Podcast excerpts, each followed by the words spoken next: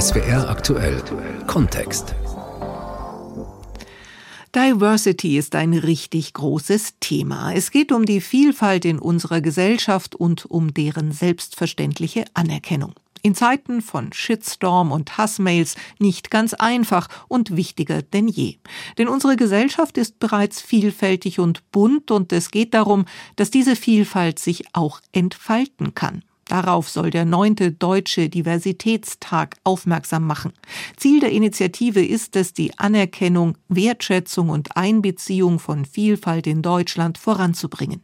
Das ist Thema im SWR aktuell Kontext. Am Mikrofon Ulrike Alex. Die Vielfalt der Gesellschaft prägt auch die Arbeitswelt. Organisationen sollen ein Arbeitsumfeld schaffen, das frei von Vorurteil ist.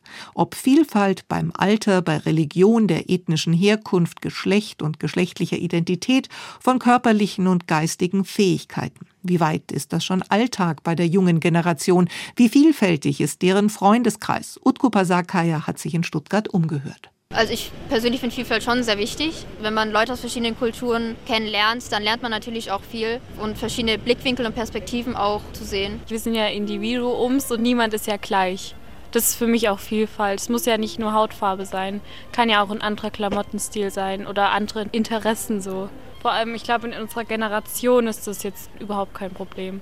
Mein Freundeskreis ist ziemlich bunt eigentlich. Es gibt sehr viele Sexualitäten und sehr viele ethnische Hintergründe. Ich habe auch sehr viel Vielfalt in meinem Freundeskreis. Sehr viele Nationalitäten, viele Sexualitäten oder einfach nur der Unterschied an Persönlichkeit oder vielleicht auch sogar Musikgeschmack oder die Art, wie wir uns alle anziehen. Im Großen und Ganzen zählt ja die Persönlichkeit und wie wir miteinander klarkommen und nicht jetzt wirklich, ob jetzt alle eine Nationalität haben oder eine Sexualität. Zu meinem Freundeskreis gehören äh, Homosexuelle. Von einer guten Freundin, die Schwester sitzt seit Geburt im Rollstuhl, die ist bei jeder Party mit dabei. Also es darf einfach kein Thema mehr sein. In die Richtung sollten wir gehen und dass wir das sowas noch thematisieren müssen, zeigt uns ja auch noch, dass wir viel Arbeit vor uns haben. Noch viel Arbeit ist zu tun. Das ist ein gutes Stichwort, vor allem beim Thema Bildung. Denn Bildung ist der Schlüssel zur Teilhabe und zum Erfolg in unserer Gesellschaft. Aber der Zugang zur Bildung steht nicht für alle in gleichem Maße offen. Für Kinder aus einkommensschwachen Familien ist der soziale Aufstieg oft schwierig. Das Stipendienprogramm Talent im Land, finanziert von der Baden-Württemberg Stiftung und der Josef Wund Stiftung, unterstützt engagierte und begabte Schülerinnen und Schüler in Baden-Württemberg, die durch äußere Rahmenbedingungen benachteiligt sind. Sie werden unterstützt, wenn sie besondere Talente haben. Dazu zählen aber nicht nur sehr gute Noten, sondern auch eine künstlerische Begabung oder aber ein ausgeprägtes Engagement für andere. Eine Stipendiatin ist Rana Cetin. Susanne Babila hat sie getroffen. Rana Cetin sitzt auf einer Parkbank am Stuttgarter Max-Eidsee. Neben ihr liegen ein paar Hefte und Schulbücher. Die 19-jährige Türkin bereitet sich auf ihre Abiturprüfungen vor. Zu Hause finde ich keine Ruhe, erzählt sie. Ich habe fünf Geschwister. Mein Zimmer ist auch mit den anderen Zimmern verbunden. Das heißt, ich höre alles. Es ist sehr schwierig, muss ich sagen. Rana ist mit ihrer Familie vor viereinhalb Jahren nach Deutschland geflohen, aus politischen Gründen. Der Anfang in Deutschland war schwer. Also ich habe sehr oft geweint, ähm, vor allem wenn man so von null anfangen muss und ich musste eine neue Freundeskreis bilden, neue Menschen kennenlernen, eine neue, ganz neue Sprache lernen und neue Bildungssystem, weil mein Traum war immer Medizin zu studieren. Medizin zu studieren, das ist Ranas Traum. Menschen in Not zu helfen. Rana war froh, in Deutschland in Sicherheit zu sein. Doch ihr Ziel, Ärztin zu werden, schien unerreichbar. Damals war ich im 10. Klasse und ich habe so viel gelernt. Und trotzdem habe ich sehr schlechte Noten von Deutsch bekommen. Und das hat mich sehr enttäuscht gehabt. Ich, war, ich wusste nicht, wie ich weitermachen soll. Und Nachhilfe ist ja sehr teuer. Unterstützung erhielt Rana vom Förderprogramm Talent im Land. Sie bewarb sich um ein Stipendium und wurde unter 350 Bewerbern ausgewählt. Wir können jedes Jahr 53 Jugendliche fördern, sagt Projektleiter Andreas Germann. Darunter sind Schülerinnen und Schüler mit oder ohne Migrationsgeschichte und Flüchtlingskinder wie Rana. Dabei prüfen wir ihre Motivation, ihre Talente und vor allem ihre soziale und finanzielle Lebenssituation. Also wenn Kinder auch oder Jugendliche in ihrer Bewerbung auch schreiben, sie können sich keine Bücher kaufen, weil kein Geld da ist, weil es eben einfach für die Ernährung aufgewendet werden muss. Sie haben vielleicht auch früher mal ein Instrument gespielt, können es aber nicht mehr machen, weil die Jugendlichen nebenher arbeiten müssen, um was zum Erwerbseinkommen der Familie beizutragen, sind das einfach Anzeichen, die sie benachteiligen im Vergleich zu anderen, wo es eben finanziell auch besser ausschaut. 150 Euro im Monat. Nachhilfe, Beratung und Workshops werden im Förderprogramm Talent im Land angeboten. Und ehemalige Stipendiaten, die Alumnis, stehen uns Jugendlichen mit Rat und Tat zur Seite, erklärt Rana. Ich bin jetzt viel selbstbewusster als früher. Ich bin nicht unter Stress, weil ich weiß, wenn ich irgendein Abiturbuch kaufen muss und ich muss jetzt nicht mehr an das Geld denken. Na, wie viele Bücher kann ich jetzt kaufen oder so. Und Projektleiter Germann wünscht sich mehr Unterstützung benachteiligter Jugendlicher in Baden-Württemberg dieses Bestärkende, das ist, glaube ich, ein ganz wichtiges Element in der persönlichen Förderung. Also ich denke auch immer wieder, es wäre eigentlich wünschenswert, dass es viel mehr Jugendliche gibt, die jemanden an ihrer Seite haben, der sagt, ja, ich glaube an dich und du schaffst es und wir unterstützen dich auf deinem Weg. In Deutschland werden die Grundlagen für einen beruflich erfolgreichen Weg also in der Schule gelegt. Die Rolle der Lehrer ist dabei vor allem für Kinder mit Migrationshintergrund extrem wichtig. Hava Engin, Professorin für Pädagogik in Heidelberg und Salvatore Ruggiero, Unternehmenssprecher von Schottglas in Mainz, haben Claudia Barthe von ihren Erfahrungen erzählt, wie sie Hindernisse aus dem Weg geschafft und letztendlich Karriere gemacht haben. Mitte der 70er Jahre ging man in den Schulen davon aus, dass die Kinder von Gastarbeitern nur kurz in Deutschland bleiben und bald wieder in ihre Heimat zurückkehren. Deshalb wurden viele in der Grundschule nur in ihrer Muttersprache unterrichtet, auch Hava Engin, Tochter türkischer Gastarbeiter. Doch wegen ihrer guten Noten überzeugte die Lehrerin ihre Eltern davon, sie nach drei Jahren in eine deutsche Klasse zu schicken. Es war ein entscheidender Wendepunkt in ihrem Leben, sagt die 52-jährige Pädagogikprofessorin heute. Eine besondere Förderung gab es für sie nicht. Sie musste von Anfang an im Unterricht alles mitmachen. Diktate schrieb sie nach Gehör. Als die Diktate zurückkamen, stand unter meiner Arbeit immer unzensiert. Und dann wusste ich, ich gehöre nicht dazu. Das ging mir sehr nah. Im zweiten Halbjahr habe ich dann ein Diktat bekommen, was mit einer 5 plus, glaube ich, benotet war. Das war und ist bis heute die schönste Note meines Lebens, weil ich wusste, jetzt gehöre ich dazu. Bald gehörte sie auch in der deutschen Klasse zu den besten Schülerinnen. Trotzdem wurde sie immer unterschätzt, sagt sie. Zum Beispiel wäre sie gerne auf das Gymnasium gegangen, wo zwei ihrer Mitschülerinnen nach der Grundschule hinwechseln sollten. Die haben immer angegeben, haben gesagt, wir gehen jetzt auf diese Schule und dann gab es eben die Zeugnisse und dann habe ich mir deren Noten angeguckt und meine Noten und die waren identisch. Und da bin ich zu meiner Lehrerin und habe gesagt, ich möchte auch auf die Schule, auf die Esther und Claudia wechseln. Da sagt die Lehrerin zu mir, ach aber, du bist ein Gastarbeiterkind, das schaffst du nicht. Einige Jahre später kommt sie doch noch an diese Schule, als Referendarin mit den Fächern Deutsch und Biologie. Trotz der Skepsis einiger ihrer deutschen Lehrer hat Haver Engin Karriere gemacht. Ein großer Vorteil war, sagt sie im Rückblick, dass es damals nur wenige Kinder mit Migrationshintergrund in deutschen Schulklassen gab. Sie war gezwungen, sich schnell anzupassen, Wichtig war aber auch die Einstellung ihrer Eltern. Sie haben uns mental enorm unterstützt und sozial. Also es war nie eine Diskussion, wir fahren jetzt nicht auf eine Klassenfahrt und ihr kriegt die ganze Ausrüstung oder eben wenn da Fachbücher angeschafft werden sollten. Das war alles kein Thema. Da sind wir auch sehr dankbar, mein Bruder und ich. Auch die Eltern von Salvatore Ruggiero legten viel Wert auf eine gute Ausbildung.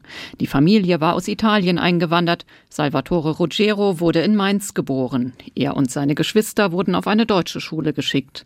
Zweimal die Woche finanzierten die Eltern Nachhilfeunterricht bei einer pensionierten Lehrerin, weil sie wegen der Sprache ihren Kindern nicht bei den Schulaufgaben helfen konnten. Meine Eltern haben alles für uns getan. Die haben sich ehrlich gesagt nie was geleistet. Die haben sozusagen alles in uns investiert, damit es uns Kindern, uns dreien wirklich gut geht. Er und seine Geschwister waren schnell integriert, sagt der 51-Jährige. Er hatte viele deutsche Freunde und spielte in einem Mainzer Fußballverein. Auch die Lehrer nahmen Rücksicht. Natürlich gab es aber da keinen Leistungsunterschied. Also ich habe keine bessere Note bekommen als ein deutsches Kind, aber man hat einfach versucht, das nochmal mit einer Extraschleife sicherlich nochmal zu erklären, nochmal zu vertiefen oder nach dem Unterricht dann nochmal zehn Minuten darüber zu reden. Also da muss ich sagen, dass wir sehr, sehr viel Offenheit und Toleranz erleben durften. Nach dem Abitur absolvierte er eine Ausbildung bei Schottglas in Mainz. Bis heute arbeitet er dort, inzwischen in der Abteilung Presse und Marketing. Dass er mit zwei Kulturen groß geworden ist, sieht er im Nachhinein sogar als Vorteil an. Italienische Lebensfreude gepaart mit deutschem Ehrgeiz und Disziplin. Das habe ihn als Kind geprägt und ihn später auch beruflich weitergebracht. Ja, wir sind ganz stolz. Ich glaube, wir haben viel dafür getan, aber ich muss auch sagen, dass uns auch wirklich ganz viel ermöglicht wurde. Selber viel tun, fleißig sein, nicht aufgeben, aber auch auf dem Weg zum Ziel mit Unterstützung rechnen können. So sehen Erfolgsgeschichten aus. Es zeigt aber auch, wie wichtig Chancengleichheit gerade für diejenigen ist, die von ihrem Elternhaus nicht in dem Maße unterstützt werden können, wie es bei anderen gang und gäbe ist. Die Corona-Pandemie hat nochmal deutlich gemacht, wo hier die Unterschiede liegen. Homeschooling ist viel einfacher zu handhaben, wenn die Grundausstattung vom technisch feinsten ist und der Internetzugang nicht wackelt. Und es gibt den Effekt, dass Kinder aus Akademikerfamilien viel selbstverständlicher ein Studium beginnen als andere. Ein Blick in die Statistik zeigt, 2019 studierten 74 von 100 Akademikerkindern, während es bei Kindern aus Nicht-Akademikerfamilien lediglich 21 waren. Chancengleichheit ist also auch ein Schlüssel zum sozialen Aufstieg. Der Soziologe und Hochschullehrer Aladin El Mafaalani hat analysiert, welche Kinder besonders benachteiligt sind. Er setzt unter anderem auf Patenprogramme, die Jugendliche auch rund um Bewerbungsgespräche unterstützen. Aber die Hose ist doch okay, oder? Oder findest du dich zu eng?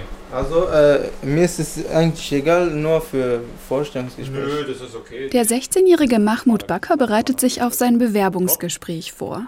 Raphael Kripczyk, sein Schülerpate, hilft ihm dabei. Auf die Kleiderprobe folgt ein Probegespräch. Wie heißt die Marke von denen? Sie sitzen bei den Backers im Flur, eingeklemmt zwischen Eingangstür, Ecksofa und Küche. Kripczyk bietet Mahmoud die Unterstützung, die ihm seine Mutter nicht geben kann. Die Familie floh 2015 aus Syrien. Weil der 16-Jährige dort nur drei Jahre lang zur Schule gehen konnte, musste Mahmoud extrem viel Stoff nachholen. Dazu kam die neue Sprache mit dem neuen Alphabet. Deshalb ist Mahmoud dankbar für den Paten. Am Anfang äh, war ich äh, schlecht in der Schule und äh, ich hatte auch keine Lust in die Schule zu gehen. Aber als ich ihn bekam, die Schule hat mir mehr Spaß gemacht, weil ich vieles auch konnte. Seit zwei Jahren sind die beiden ein Team. Organisiert hat das Patenprogramm der Landkreis Böblingen. Schreib dir das mal mehr auf. Weil Mahmoud ist kein Einzelfall. Flucht und mangelnde Sprachkenntnisse können den schulischen Werdegang erschweren. Entscheidend für den Bildungserfolg sei aber etwas anderes, sagt der Hochschullehrer und Soziologe Aladin Elmar Falani. Der niedrige Bildungsstand vieler, auch deutscher Familien. Wenn man aus benachteiligten Verhältnissen stammt, also die Eltern über keine höheren Bildungsabschlüsse verfügen, geringes Einkommen haben, dass das das Entscheidende ist, wenn wir über Benachteiligung auch in Zukunft, also in der Biografie der Kinder und Jugendlichen sprechen. Während die einen schon im Kindergarten Englisch oder ein Musikinstrument lernen, haben die anderen nicht einmal ein ruhiges Zimmer. Das ist zum Teil schon messbar, bevor die Einschulung stattfindet, dass bestimmte motorische und kognitive Fähigkeiten schwächer ausgeprägt sind. Und das ist ein Effekt, der weitgehend darauf zurückzuführen ist, wie anregend das Umfeld ist, wie viel Impulse für Weiterentwicklung in dem eigenen Umfeld stattfindet. Dorothee Rupf, Lehrkraft an der Grund- und Werkrealschule Gablenberg in Stuttgart, setzt sich dafür ein, diese Unterschiede auszugleichen. Beziehungsarbeit ist dabei das Allerwichtigste. Wenn die Beziehung gut ist und wir da wirklich gut zusammenarbeiten, dann hat es schon auch einen Einfluss auf den Schulerfolg. Wir können aber natürlich nicht alles abfangen. Die Entwicklung eines Kindes fängt halt an, wenn das Kind auf die Welt gekommen ist. Und dann kommt noch das monatelange Homeschooling dazu, das die Arbeit enorm erschwert.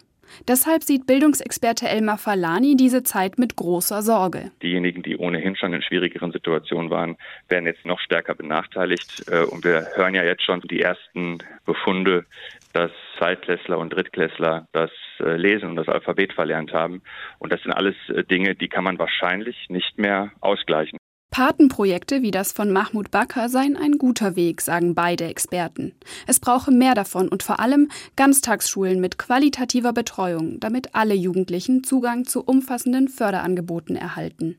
Ein Beitrag von Sophie Rebmann.